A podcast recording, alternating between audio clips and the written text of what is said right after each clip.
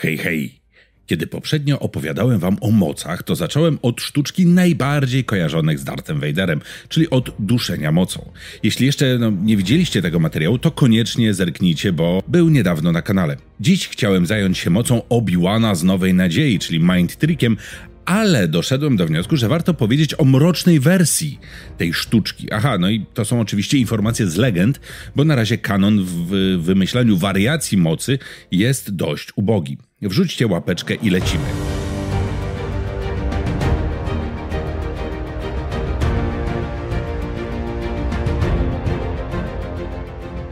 Zatem zaczynamy od Force Fear, czyli strachu mocy. To była umiejętność, którą władali użytkownicy ciemnej strony i to była, że tak powiem, zła odmiana Mind Tricku Jedi. Używali jej około 4000 lat przed bitwą o Yavin Sithowie i Jedi z tendencjami ku ciemnej stronie. Użytkownik mocy, wykorzystując tę sztuczkę, dotykał bezpośrednio w najgłębsze części umysłu celu, powodując niekontrolowany strach, który potrafił osłabić i często wprost wyłączyć z walki przeciwnika. Użytkownik mocy mógł sprawić, że cel całkowicie tracił odwagę, a jeśli pozostał bez obrony, skutki mogły być poważne, bo ofiarę szybko zalewało poczucie beznadziejności i żalu. Potraktowana strachem ofiara albo kuliła się bezbronnie, albo wręcz uciekała przed przeciwnikiem. Moc strachu została sklasyfikowana jako moc ciemnej strony, ponieważ strach był no, emocją ciemnej strony, to na pewno wiecie. Jednak podobnie jak w przypadku wielu mocy, najważniejsza była intencja tego, kto jej używał. Jedi czasami używali jej do rozładowania potencjalnie niebezpiecznych sytuacji.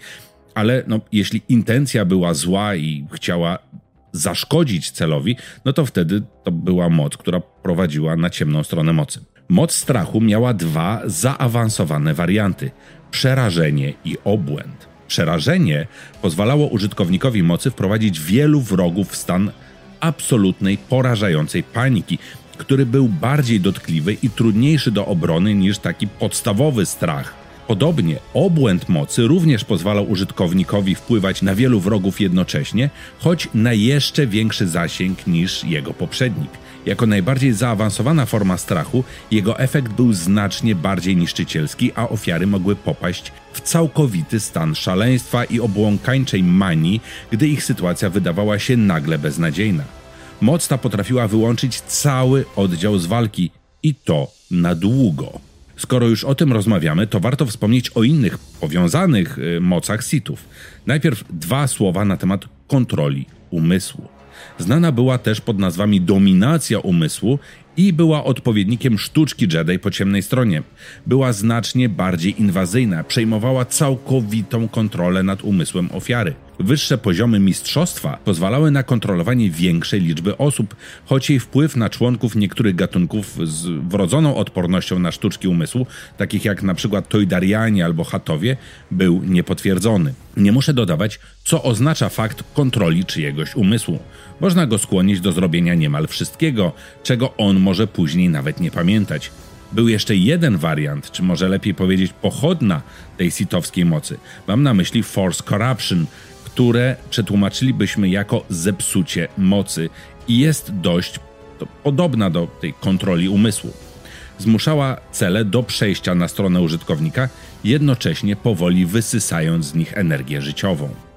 Zepsucie mocy było zdolnością ciemnej strony mocy, która mogła tymczasowo manipulować umysłami innych czujących istot i sprawić, by służyły komu innemu. Podczas galaktycznej wojny domowej była ona czasami wykorzystywana przez użytkowników mocy Imperium Galaktycznego, w tym prawdopodobnie przez Mare Jade, i samego Palpatina, który przejmował kontrolę nad żołnierzami wroga i sprawiał, że służyli oni Imperium. Spotkałem się gdzieś z wyjaśnieniem, że dlatego bitwa nad Endorem załamała się w jednym momencie, kiedy zginął imperator, a dowódcy nie potrafili samodzielnie poprowadzić jednostek do walki, bo właśnie Palpatine utrzymywał z ich umysłami łączność, która no, zerwała się w chwili jego śmierci. Może coś w tym jest. Force Corruption było prawdopodobnie mroczną odmianą sztuczki umysłu Jedi, w której użytkownik mocy stosuje podobne zasady, ale w celu wywarcia wpływu na cel i użycia przemocy, a nie tylko oszukania go. No i wracamy do kwestii intencji, o czym też już wspominałem. Dzięki wielkie za dzisiaj. Dajcie znać w komentarzu, jaką mocą zająć się w kolejnym odcinku. Uśmiechajcie się często, uważajcie na siebie i niech moc będzie z wami. Trzymajcie się. Pa pa.